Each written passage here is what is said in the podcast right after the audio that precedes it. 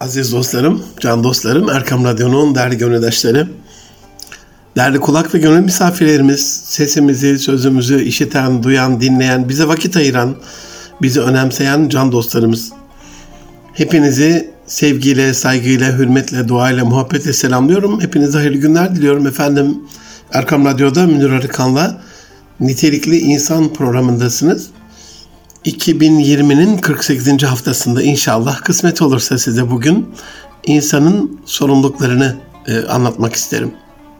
Aziz dostlarım, bize ulaşmak isterseniz nitelikliinsan@erkamradyo.com e-mail adresinden, @münirarkan veya @erkamradyo tweet adreslerinden bize ulaşabilirsiniz. Biliyorsunuz 48. haftayı da sayarsak son 5 program, bunu saymazsak 4 program kalıyor. Ondan sonra biliyorsunuz benim açımdan yani radyo Eylül ayında yeni yayın dönemine başlıyor ama ben acizane programı yıl bazında miladi takvime uyarak yaptığım için inşallah 2021'in programını önümüzdeki haftalarda yönetime arz etmiş olacağım.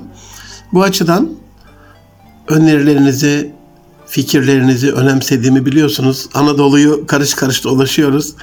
Sizlerle karşılaşıyorum. Bulunduğunuz ilde olduğumu anladığınızda Twitter'dan paylaşımlar yapıyorum. Bana mesajla ulaşmanızdan çok mutlu oluyorum. Fikirlerinizi duymaktan çok mutlu oluyorum. Bu açıdan biraz radyomuzun sessiz kulak misafirlerisiniz ama sesinizi duyurmanız, bize belli feedbacklerde, geri beslemelerde, geri bildirimlerde bulunmanız çok katkı sağlayacaktır. Özellikle hani konu önerinizi, bir de programa ele alış şeklimizi, konuk önerileriniz olabilir. Bu üç konuda yardımınıza ihtiyacımız var, her konuda olduğu gibi. Can dostlarım, zamanın birinde, eski vakitlerde genç bir adam varmış. Hayatın böyle sırrını anlamaya çalışan, onu bulmaya çalışan ve bütün vaktini de onu aramakla geçiren, bu sebeple de diyar diyar dolaşan genç bir delikanlı. Günlerden bir gün karşısına pirifani bir ihtiyar çıkmış. Tam demiş delikanlı, işte bu pirifani ihtiyar amcamızdan, hani aksakallı, aksaçlı bir dede diye hep anlatılır ya kültürümüzde. İşte tam ben bundan hayatın anlamını öğrenirim derken ihtiyar adam ona bir padişahtan bahsetmiş. Uzak diyarlarda hayatın anlamını arayan herkese onun anlamını söyleyen, hayatın sırrını onun kulaklarına fısıldayan gizemli bir padişahtan. Delikanlı inanmış ihtiyar amcaya. O söylediği diyara doğru yol almış. Uzun bir müddet yolculuktan sonra sarayın kapısına ulaşmış. Görkemli, muhteşem bir saray.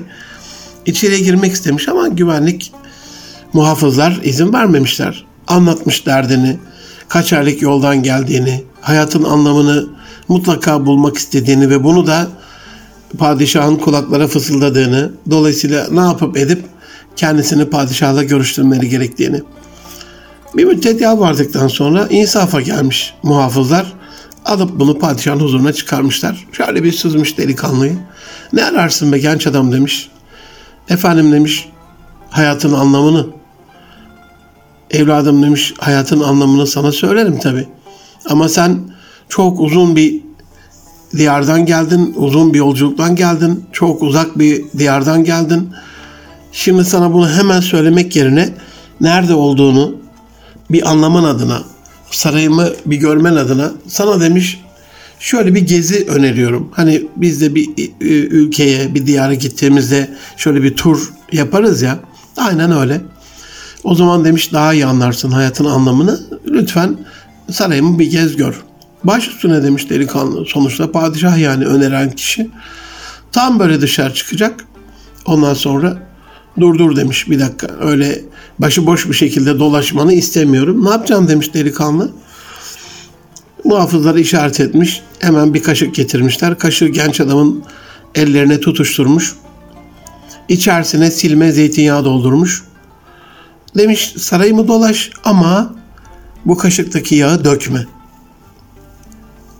Olur demiş baş üstüne. Delikanlı çıkmış dışarıya. Tahmin edersiniz nasıl yürüdüğünü aziz dostlarım. Sonuçta padişahın buyruğu var. Elinde zeytinyağı dolu bir kaşık var. adımları yavaş ve dikkatli. Gözlerini böyle zeytinyağından başka bir yere dikemiyor. Bütün odağını da elindeki kaşığa vermiş. Dışarı çıkmış bahçeye. Bahçede arka fonda böyle güzel sesler gelmekte. Bir kuş varmış sanki ama hindi miymiş, kaz mıymış, pek dikkat etmemiş buna delikanlı. Geçmiş o büyük bahçeyi, büyük bir salona girmiş. Yerde bir sergi varmış ama halı mıymış, kilim miymiş, yine pek bakmamış ona da pek dikkat etmemiş. Tavandan bir ışıltı geliyormuş ama kandil miymiş, mum muymuş, onu da pek fark etmemiş. Ama padişahın dediğini de sonuna kadar yapmış, elindeki yağı dökmeden dolaşabildiği kadar gün boyu bütün sarayı dolaşmış. Akşam olup yorgun argın padişahın huzuruna çıktığında kendiyle gurur duyuyormuş çünkü kaşıklık yağlar silme doluymuş. Ama padişah ona hiç ummadığı bir şey sormuş. Delikanlı demiş, bahçemde tavus kuşları vardı gördün mü? Delikanlı hayıflanmış, hayır efendim demiş. Peki demiş o büyük salonda dünyanın en büyük ipek acam halısı, inanılmaz saf ipekten dokunmuş o muhteşem halı. Gördün mü onu? Delikanlı üzerinde dolaştığı halıyı fark etmemiş bile. Hayır efendim demiş. Peki demiş o tavanda dünyanın en büyük avizeleri, çin kristalleri gördün mü? Çok üzülmüş delikanlı. Özür dilerim efendim demiş. Hayır. Elimdeki kaşıktaki yağa bakmaktan kafamı kaldırıp tavana bakmak mümkün olmadı. Peki demiş, sen şimdi uzun yoldan geldin. Şimdi git bir dinlen. Yarın sabah demiş sana ikinci görevini vereceğim. Ondan sonra da zaten hayatın anlamını sana söyleyeceğim. Delikanlı deliksiz bir uyku çekmiş. Zaten yol yorgunu. Sabahın ilk ışıklarıyla yeniden büyük bir merakla hayatın anlamını öğrenmek adına padişahın huzuruna çıkmış. Padişah şöyle bir süzmüş delikanlıyı.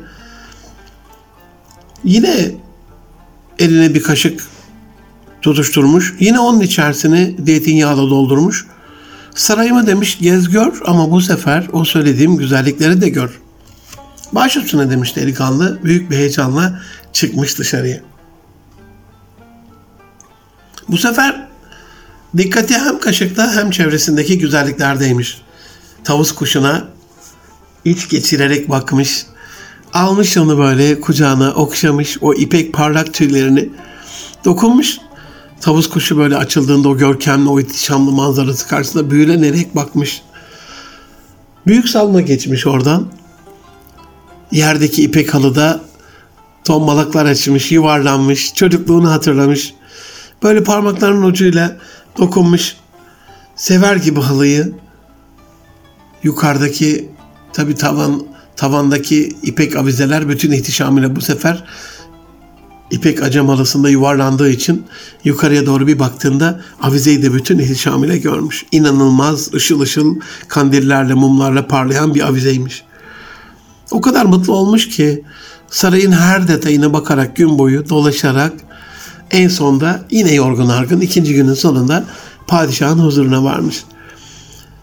Delikanlı demiş, gezdin mi bu sefer gerçekten sarayımı? Gezdim efendim demiş. Gerçekten tavus kuşunuz bugüne kadar gördüğüm en muhteşem kuş. O inanılmaz tüyleri, o zarafeti, o ihtişamlı, o görkemli hali beni demiş kendimden aldı. Ve gerçekten demiş o büyük salona geçtiğimde yerdeki ipek acam halınız harika. Bu kadar büyük, bu kadar kaliteli, bu kadar güzel, bu kadar yumuşak, bu kadar harika bir halı hiç görmemiştim. Ve demiş uzun uzun baktım harika. Gerçekten haklıymışsınız. O çin kristalleri yapılmış kandiliniz bugüne kadar gördüğüm dünyanın en görkemli kandili. Tam böyle bir aferin beklerken saraydaki böyle bütün güzellikleri görmesinden dolayı padişah ona hiç ummadığı soruyu sormuş. Peki demiş delikanlı ya kaşık? Eyvah diyerek elindeki kaşığa bakmış. Genç delikanlı kaşıktaki bütün yağlar dökülmüş. Yaklaş delikanlı demiş. Elini omzuna koymuş. İşte demiş hayatın sırrı evindeki kaşıktaki yağları dökmeden çevrendeki güzellikleri görebilmendir. Aziz dostlarım, bu güzel öyküden yola çıkarak kaşıktaki yağın sorumluluklarımız olduğunu hatırlatmak isterim size. İşte özellikle şu korona günlerinde, özellikle sıkıntılı günlerde, özellikle imtihan vakitlerinde bu sorumluluklarımız çok daha önemli hale gelir. Onların bolluk vaktinde kaşıktan yağ dökülebilir, tekrar doldurulabilir ama kıtlık vakitlerinde, sıkıntı vakitlerinde, musibet vakitlerinde, bela vakitlerinde zaten azdır, kıymetlidir, insanların tahammülü yoktur. Dolayısıyla kaşıktaki yağ dökmeden çevremizdeki bütün güzellikleri görme sanatıdır sorumluluk. Sorumlulukların ilki insanın kendisine karşı olan sorumluluklarıdır aziz dostlarım. Çünkü insan kendisine karşı olan sorumluluklarını yerine getirmezse diğer varlık alemiyle ilgili sorumluluklarının anlamı kalmaz. Kendisi manete muhanet bir de nerede kaldı kendine gayri himmete de bu söz, bu güzel veciz söz boş yere söylenmemiş. Kendisi muhtaç bir insan, muhtaçlara nasıl yardım etsin? Ama yine de insan mesela çok yüksek bir kaderşinaslık ve merhamet duygusuna sahip olup bu merhamet duygusuyla başkalarına ihsanda bulunuyor ve onları doyuruyorsa, açlara, fakirlere, fukaraya yardım ediyorsa ama kendisini beslemiyor, hiç yemek yemiyorsa zafiyete düşüp bir müddet sonra da açlıktan ölüp gideceği için böyle bir insanın açları doyurmasının bir anlamı takdir edersiniz ki kalmaz. Dolayısıyla insan önce kendisini doyurmakla mükelleftir aziz dostlarım. Çok sıklıkla kullanılır bu örnek. Siz de duymuşsunuzdur, işitmişsinizdir uçaklarda. O yolculuk öncesindeki anonsla hostes hanımefendilerin söylediği maskeyi ilk önce kendinize sonra çocuğunuza verin denmesinin bir sebebi de bu olsa gerektir. Aziz dostlarım, insanın bu programda kendisine karşı, ailesine karşı, kurumuna karşı, topluma karşı sorumluluklarını 4 ana başlıkta kısaca ele almaya çalışacağım. Son 5 hafta demiştik. İşte 48. hafta bugün. Bunu da uzatırsam size karşı mahcup olurum. Elimden geldiğince bu hafta bunu kısa hızlı bitirmeye çalışacağım. Çünkü ana çerçevesiyle size sunabilirsem zaten siz onun içerisini dolduracaksınızdır. Bir insanın en önemli vazifesi kendine karşı sorumlulukları demiştik ya, işte insanın kendisinde aziz dostlarım bedensel sorumlulukları vardır. İşte bedenini helal beslemekle mükelleftir bir insan. Formda kalmakla, kendi bedenini temiz tutmakla, işte kişisel bakımına dikkat etmekle, dolayısıyla bedenin bütün bakımıyla alakalı. Ve özellikle kriz vakitlerinde, işte musibet vakitlerinde, bela vakitlerinde, bu tarz korona covid belasına duçar kaldığımız kritik vakitlerde problemlerle uğraşmaktan ya da krizin içinde cebelleşmekten bu tür bedeni vazifelerimizi, sorumluluklarımızı yapmaya pek vakit kalmaz diye düşünürüz. Bilakis bu tür kritik vakitlerde bedenimize karşı olan sorumlulukları 2 katı daha büyük bir dikkatle yapmamız lazım. Ertelemek, boş vermek, neme lazımcılık yapmak ilk önce bizi zafiyete düşüreceği için aziz dostlarım, sonra da çevremize, topluma, dünyaya, ailemize bizi hayırlı bir formda ve durumda tutmayacaktır. Dolayısıyla ne olursunuz? Ben kısaca anlatıyorum ama bedenimizle alakalı yapmamız gereken bütün sorumlulukları yerine getirelim. Çünkü Allah'tan bir emanettir. İnsanın kendisine karşı ikinci ana sorumluluğu fiziksel özelliğiyle alakalı. Görünüş, Nasrettin Hoca'yı kürkümye demiş ama hakikaten insan kılık kıyafetiyle karşılanıyor, söz sohbetiyle uğurlanıyor. Bu anlamda imaj çok önemli. Kılık kıyafetin temizliği, uyumu, çok güzel ve özel bir toplantıda kıpkırmızı giymiş, sapsarı giymiş, rengarenk giymiş bir insan çok aşırı dikkat çeker. Uyumlu değildir çünkü. Orada kıyafetlerin birbiriyle uyumu. Bayanlar buna kombin diyorlar. Çanta ayakkabıyla, ayakkabı işte üzerlerindeki pardesoyla, o eşarpla uyumlu olacak, başörtüsüyle uyumlu olacak, kullandıkları aksesuarlar onlarla uyumlu olacak. Onlar biraz daha bizden dikkat ediyorlar ama bizim de hem renk uyumunu, hem davranış uyumunu, hem beden dilinin uyumunu düzgün yapmamız lazım. Kullandığımız zaman hacı yağı diyoruz ya, ağır esans böyle insanlara rahatsızlık vermeyecek bir tarzda olması lazım. Dolayısıyla fiziki duruşumuz, görünüşümüz, algılanışımız, hissedilişimizin çevreye zarar vermemiş olması lazım. İnsanın kendisine karşı üçüncü sorumluluğu ilmi olan, bilişsel, entelektüel dediğimiz ikra emrinin de tezahürü bu olsa gerek. Dolayısıyla kendisini geliştirmek, 2 günle eşit tutmamak, beşikten mezara ilmin peşinde olmak, hikmet mümini itik malıysa onu nerede bulursa alsın hadis-i şerifindeki emre uyarak hikmeti aramak, Allah'a dayan, sahaya sarıl, hikmete rağm ol. Yol varsa budur ancak bilmiyorum başka çıkar yol demesi Akif'in boş yere değil. Dolayısıyla kendi ilmini, entelektüel birikimini bilişsel açıdan varlık alemindeki müktesebatını artırması gerekiyor. Şu anda koronanın bir avantajı, evet bir hastalık, bir salgındır, bir musibettir, bir beladır. Rabbim bütün dostlarımıza Şafi ismiyle tecelli eylesin. Aziz dostlarım, son 10 günde hemen hemen çevremde, bütün arkadaşlarımda bu tür haberler alıyorum. Bu sebeple biz de 2 haftalık bir Türkiye turnemizi ara verdik. İstanbul'dayız. Ne olursunuz, hani sürekli uzmanların söylediği maskeye, sosyal mesafeye, kalabalıklar içerisinde lüzumsuz vakit harcamaya son verip buna çok dikkat edelim. Gerçekten canhıraş bir şekilde sağlık çalışanlarımız yürek özetiyor, emek özetiyor, can veriyor. Biz yeter ki sağlıklı olalım diye. Bu çok büyük bir vebaldir. Toplumsal sağlığı korumak da en az kendi sağlığımızı korumak kadar önemlidir. Tabii insanın kendine karşı sorumlu dediğimizde de kendi sağlığını korumayla alakalı işte o ilk söylediğimiz bedensel sorumluluğun içerisinde sağlığını da korumak vardır zaten. Koronanın peki avantajı ne oldu? Bu dönemde mesela geçen Harvard'daki bir liderlik programına katıldım. Üniversitenin normal vakitte $16,000, şu anda ücretsiz hale alınmış. Dünyanın böyle çok saygın üniversitelerinde e-learning dediğimiz, uzaktan distance learning dediğimiz, uzaktan öğrenme, uzaktan eğitim, bu tür sertifika programları hemen hemen birçoğu ücretsiz hale geldi. Yine 10,000, 20,000, 50,000'lik programları var Harvard'ın ama ücretsiz olanlar da var. Zaman zaman da Twitter'da paylaşıyorum bunları. Onu takip edersiniz.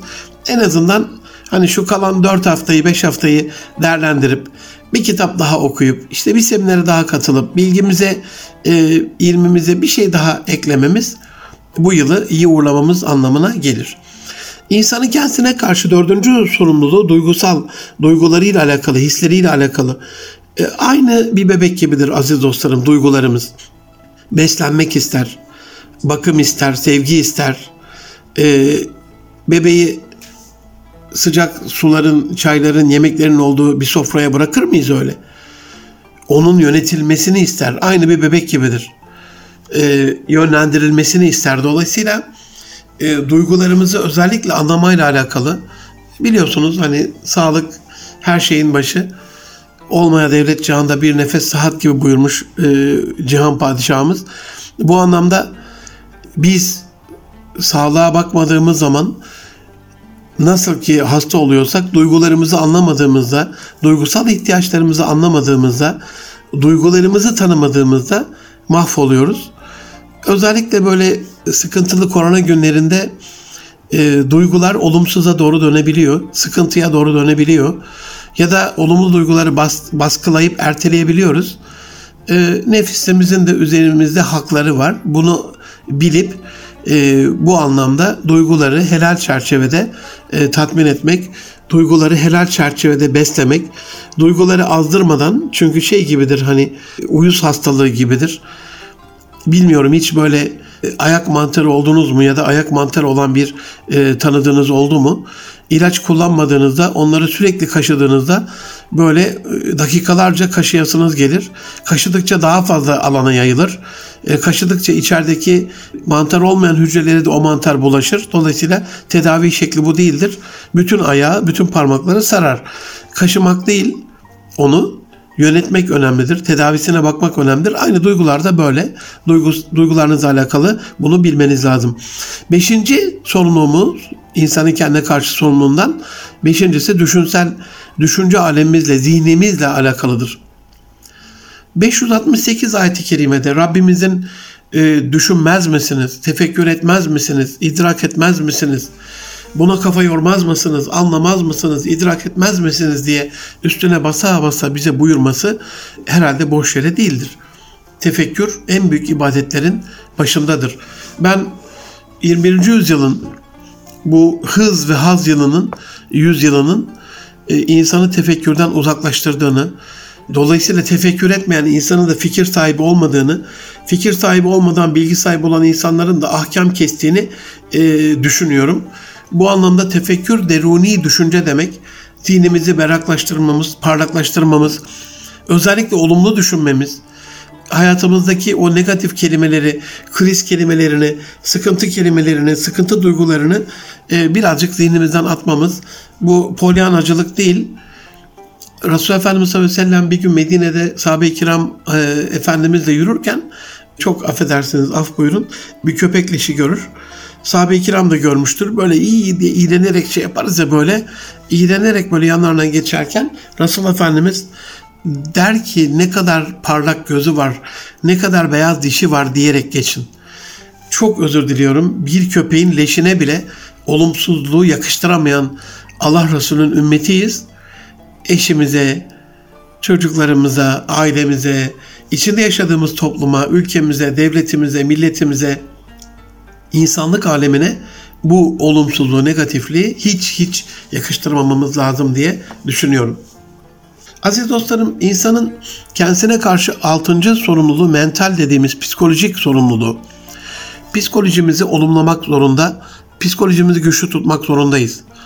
Saldığımız zaman böyle, korkuların üstüne gitmediğimiz zaman, onu nasıl yeneceğimizi, kaygılarımızı nasıl üstesinden geleceğimizi anlamadığımız zaman, bununla alakalı kendimize yetemiyorsak, hormonal açıdan bazı sıkıntılar varsa, psikolojik bir destek almadığımız zaman mental açıdan, psikolojik açıdan çökmüş oluyoruz. Biraz daha tutarlı, biraz daha sabırlı, duygu, düşünce ve psikoloji adına davranışlarımızı kontrollü yapmak adına psikolojiyi güçlü tutmak zorundayız. Hocam gel de tut işte bak, dışarı çıkamıyoruz, korona var, akrabalarımız böyle oldu, işte şöyle oldu. Tam da bunun için işte psikolojiyi güçlü tutmamız gerekiyor. Bununla ilgili size bir çocukluk anımı anlatayım. Aziz dostlarım, yaz dönemlerinde Çukurova'da sıcaklık çok fazladır. Sivrisinek inanılmaz artar. Dolayısıyla hayat pek kolay değildir. Ve yaylaya çıkılır bu nedenle. Zorkun yaylamız var, Amanosların zirvesinde.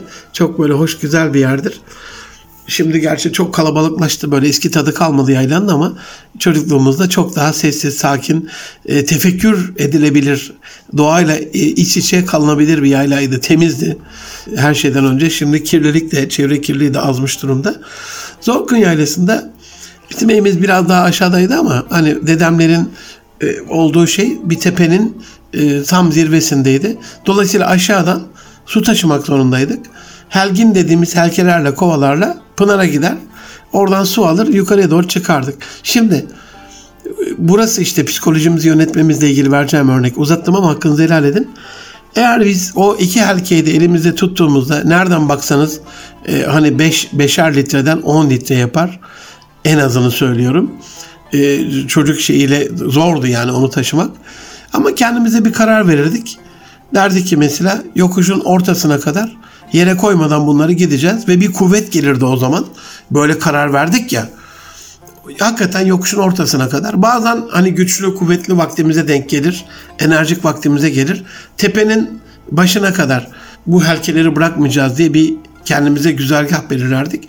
Ve pınardan onu doldurduktan sonra ta tepenin başına kadar yere koymadan, yorulmadan, omzumuz böyle yerinden çıkmadan onları çıkartırdık.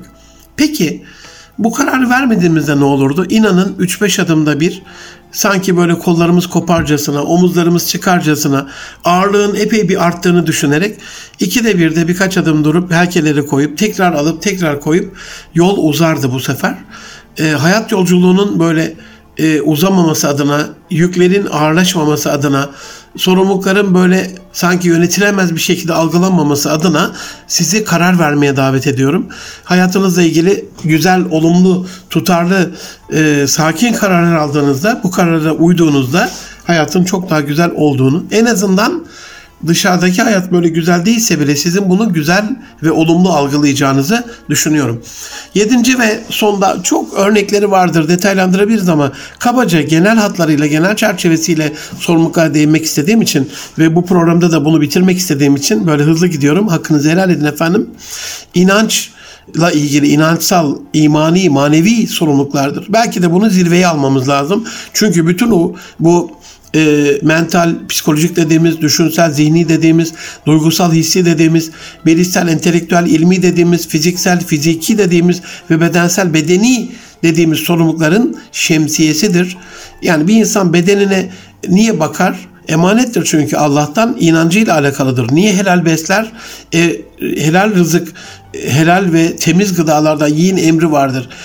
Kılık kıyafetine, imajına niye dikkat eder? Çünkü geçim ehli olmak lazımdır. İnsanlara sıkıntı vermemek lazımdır. Kendini niye geliştirir? Çünkü dinlik emri okudur. Duygularını niye yönetir? Çünkü bunu yönetmediği zaman insanlara zulmetmiş olur. Düşüncesi, tefekkürü, zihninin berraklaşması Allah'ın zaten bir emridir. Bir saatlik net bir tefekkür 70 yıllık nafile ibadetten daha evladır. Psikolojisini güzelleştirmesi Allah'ın ona ihsanıdır. Emridir. Yaşama sevinciyle dopdolu olması, Allah kulunun üzerinde görmek isterse nimetlerini, akıl nimeti verdiğine göre, duygu nimeti verdiğine göre bunu olumlamak. Dolayısıyla hani bütün bu zaten sorumluluklarının zirvesi, şemsiyesi, çerçevesi imani, manevi inancımızla ilgili sorumluluğumuzdur. Bu anlamda itikadını, imanını sağlamlaştıran bir insan ibadetlerini de güzelleştireceği için biraz daha evimizde mahcur, gönüllü itikaf diyorum ben bu döneme. Kaldığımız bu günlerde okumamızı biraz daha artırabilirsek, dinlemelerimizi, izlemelerimizi, olumlu manada asıl izlememiz, dinlememiz gereken kişilerle ilgili bu sorumluluğu yerine getirirsek bilgimiz daha artacağı için bilinçli bir iman, bilinçli bir itikat, dinimizi iyi bilen, doğruyu doğru olarak, hakkı hak olarak bilen kullardan olmak adına bizi çok daha iyi bir yere getirecektir. Bunu ailenizle yaptığınızda da etkisi 2 katına çıkar. Aziz dostlarım, aile demişken insanın ailesine karşı da sorumlulukları var. Bunun başında sülalesiyle alakalı sorumlulukları var. Çünkü sülale köklerimiz, sülalemiz genlerimiz, sülalemiz sıla-i rahmimiz, akrabalarımız.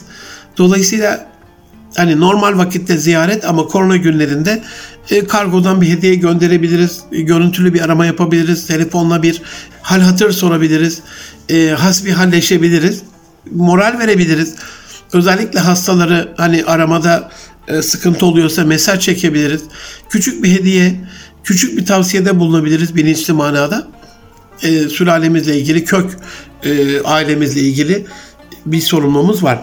Bunun hemen sonrasında kendi ailemize karşı ailevi sorumluluklarda annemiz, babamız, eşimiz, çocuklarımız, kardeşlerimiz, değil mi? Diğer isim akraba sülaleye giriyor ama çekirdek ailede birincil iletişimimizin olduğu aile üyeleriyle özellikle kaynaşmak, hasbihaller, konuşmalar, onların moralini, motivasyonu yükseltmelerle ilgili yapabileceğimiz elimizden ne geliyorsa bunu yapmakta bir sorumluluğumuzdur. Bu dönemde insanlara yük olmayın, yükü hafifletin. Aile içerisinde hani yapılacak bir şey varsa her şeyi eşinizden beklemeyin, her şeyi çocuklardan istemeyin.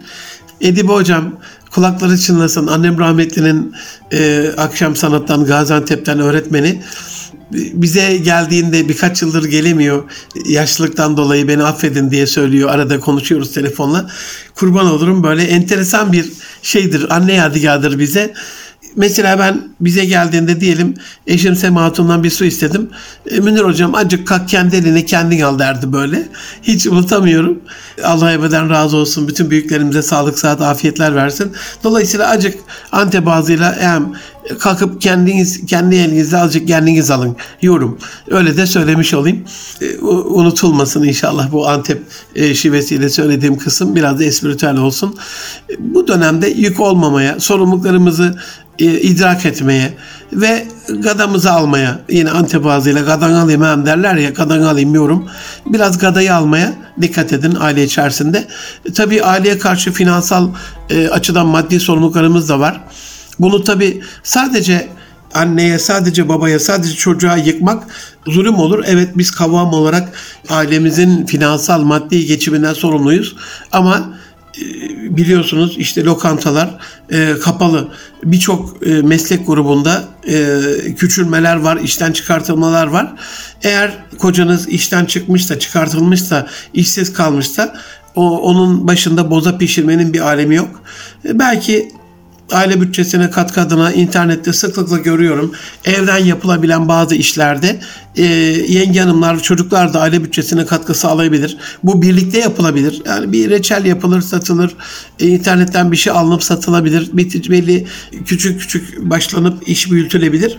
Yeter ki bu konuda yani senden ne gördüm ki zaten bak bir korona belasıyla bir de senle uğraşıyorum gibi laflar, Allah korusun, zaten Müslümana yakışmaz. Aile içerisinde de saadeti harap eder. Kişilerin ailesine karşı sorumluluklarının bir tanesi de, burada 4. sorumlulukla bu konuyu bitirelim, evli ise cinsel sorumluluklarıdır. Ben aile koçluğunda konuştuğum çiftlerle alakalı, özellikle hanımefendilerin ailede cinsel hayatın, beyefendilerin bununla alakalı isteklerinin, arzularının önemine dair İslami anlamda bilgi ve fikir sahibi olmadıklarını ve bu konuda kendilerini biraz ağırdan aldıklarını görüyorum. Beyefendilerin de bu konuda biraz muzdarip olduğunu görüyorum. Siz arif insanlarsınız aziz dostlarım, alim insanlarsınız, bilgili insanlarsınız. Bu konuda bu kadarcık yeter diye bunu da geçiyorum. Bu bir vazifedir, sorumluluktur. Aile içerisinde buna da dikkat edilmesi lazımdır. Bu ihtiyacın görülmesi adına. İnsanın kurumuna karşı sorumlulukları vardır aziz dostlarım. Çalışıyorsa elhamdülillah, Allah bir iş verdiyse, bir uğraş verdiyse, bir maişet verdiyse ve burada ben çok anlatılabilir ama 3 ana sorumluluğunun bir iş yerinde, bir kuruma karşı çalışanların 3 temel sorumluluğun emanet sorumluluğu, liyakat ve ehliyet sorumluluğu ve adalet sorumluluğu olduğunu düşünüyorum. Nedir emanet sorumluluğu? Diyelim biz bir yerde pazarlama müdürü olduk. Bir şirkette. Ve pazarlamayı da çok iyi bilmiyoruz. Özellikle yurt dışı pazarlamayla ilgili, ihracatla ilgili bilgimiz yok. Yurt içinde her hedef kitleye ulaşamıyoruz. Aziz dostlarım, maksimum 3 ay içerisinde bu emanete riayet etmek adına, bu emanete layık olmak adına bütün bilgi eksikliğimizi tecrübi manada deneyerek, görmek, yaşayarak öğrenmek adına elimizden ne geliyorsa yapmak zorundayız. Ve burada da ben bakıyorum, kurumlarda koçluk yapıyorum, danışmanlık yapıyorum. İnsanlar rölantiye almış durumda görüyorum ben. İnsanların çabasını yetersiz görüyorum. Arada benim bir eylemcemdir. Sizi de tavsiye ederim.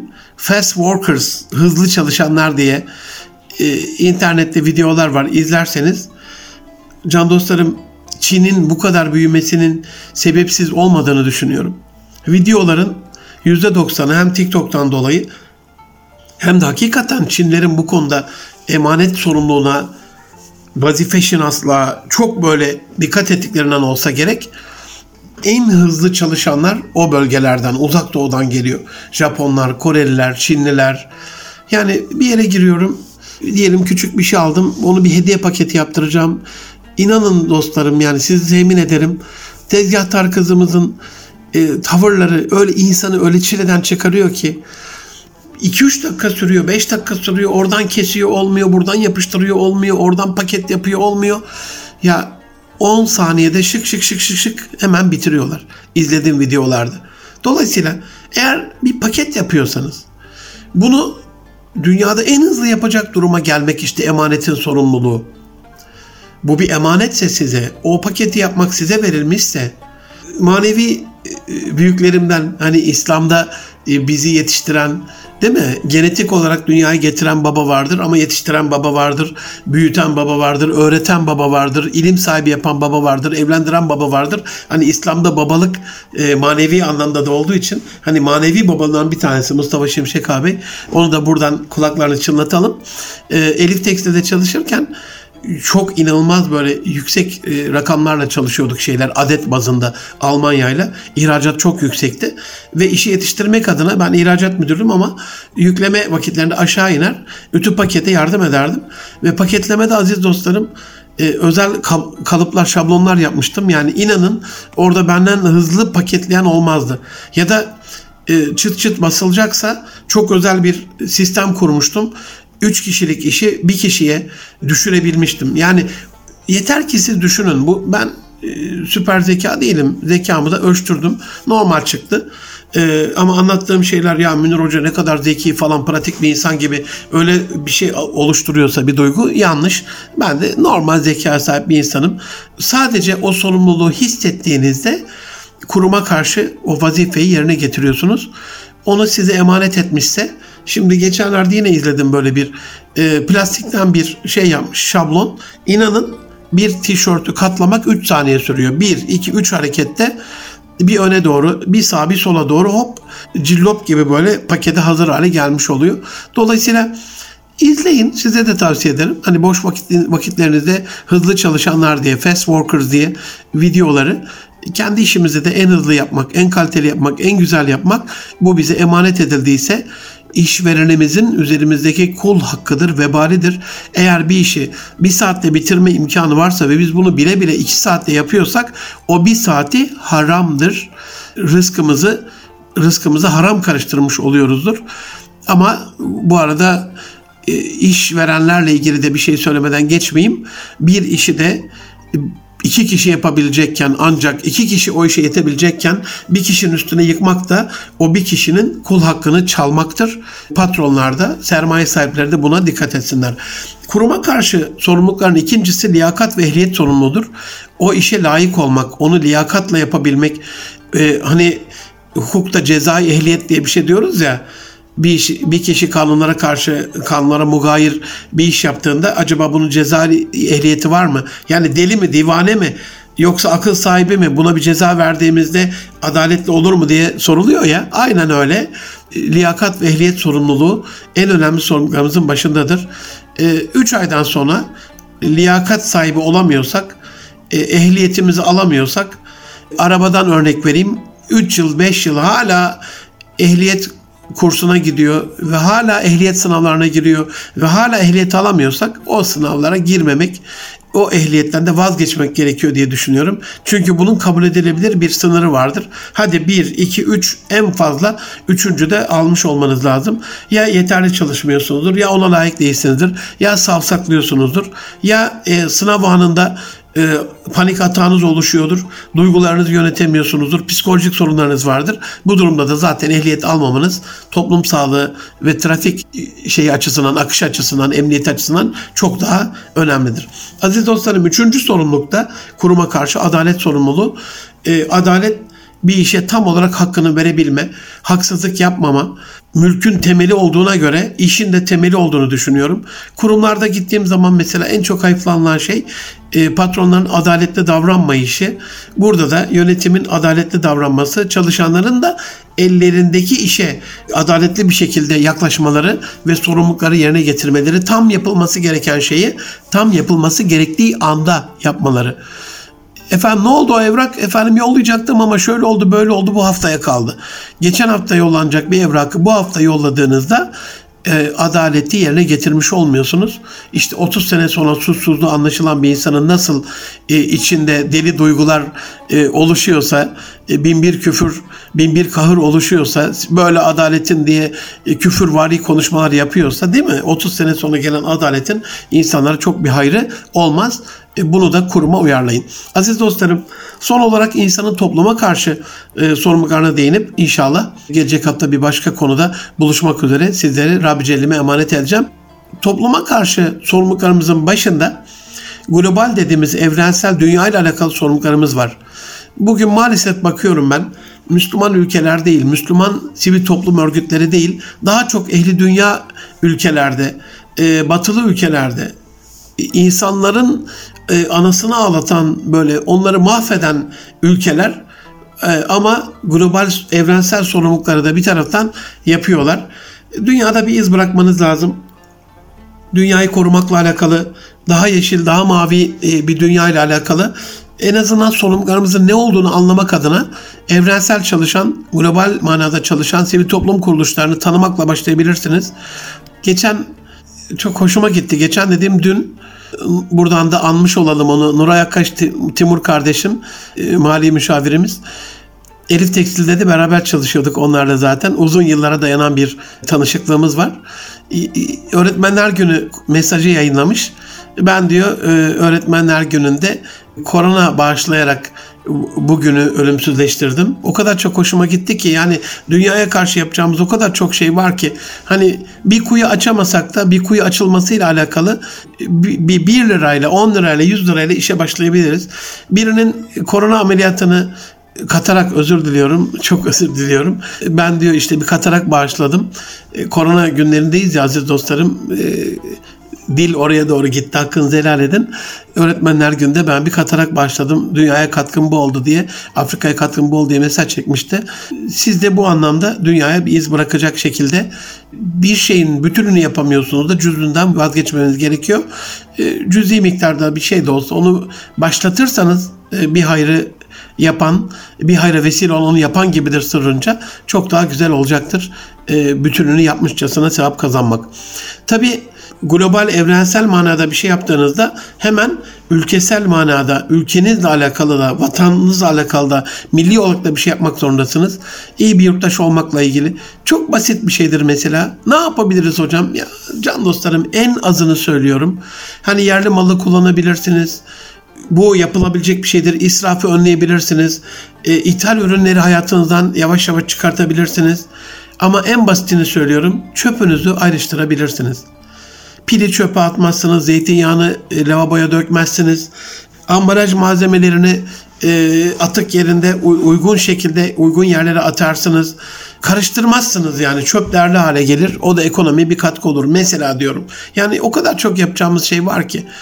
Yerel manada da tabii ülke olarak bir şey yaptığımızda mutlaka yerel manada da yapacağımız bir şeyler vardır. Bulunduğumuz coğrafyanın da üzerimizde hakkı vardır. Oranın alimlerinin, oranın ekolojik çevresinin, oranın yerel girişimciliğini desteklemek adına gençlerinin, oranın ailelerinin üzerimizde hakları vardır. Bölgemizi tanımakla, çevremizi tanımakla işe başlayabiliriz. Sosyal açıdan, içtimai olarak hayatımıza adayacağımız bir projeyle, sosyal sorumluluk projesi diyoruz buna. BSTK'da gönüllü olmakla ilgili bir sorumluluğumuz vardır. Sosyal medyayı doğru kullanmakla ilgili, sosyal içtimai adına bir sorumluluğumuz vardır.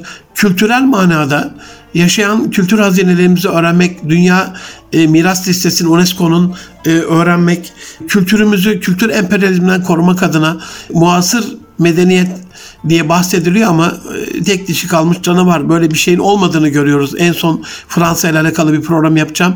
Oradaki kardeşlerimiz, din kardeşlerimizle ilgili, oradaki vatandaşlarımızla ilgili bir program ayrıyeten istendi. Onu yapacağım inşallah.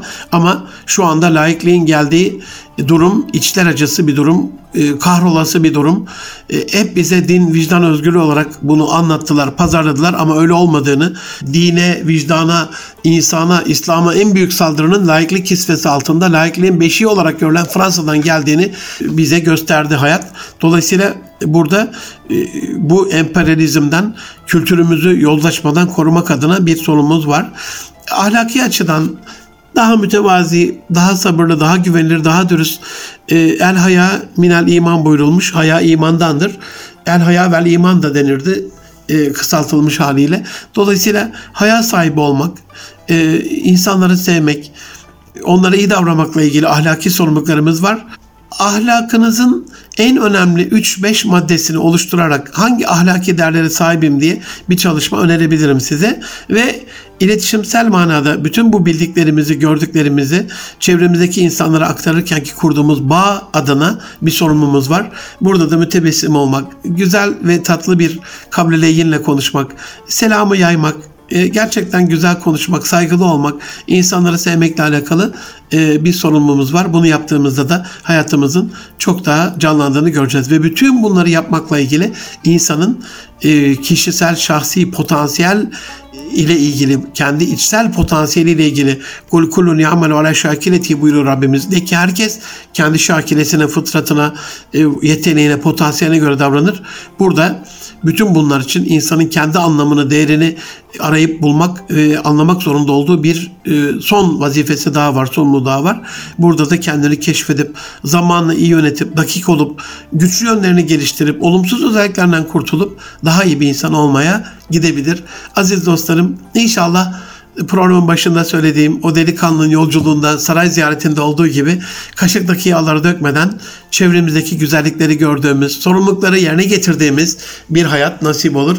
Hepinizi Rabbi Celle'me emanet ediyorum. Gelecek hafta bir başka konuda buluşmak üzere. Hoşça kalın. Allah'a emanet olun efendim.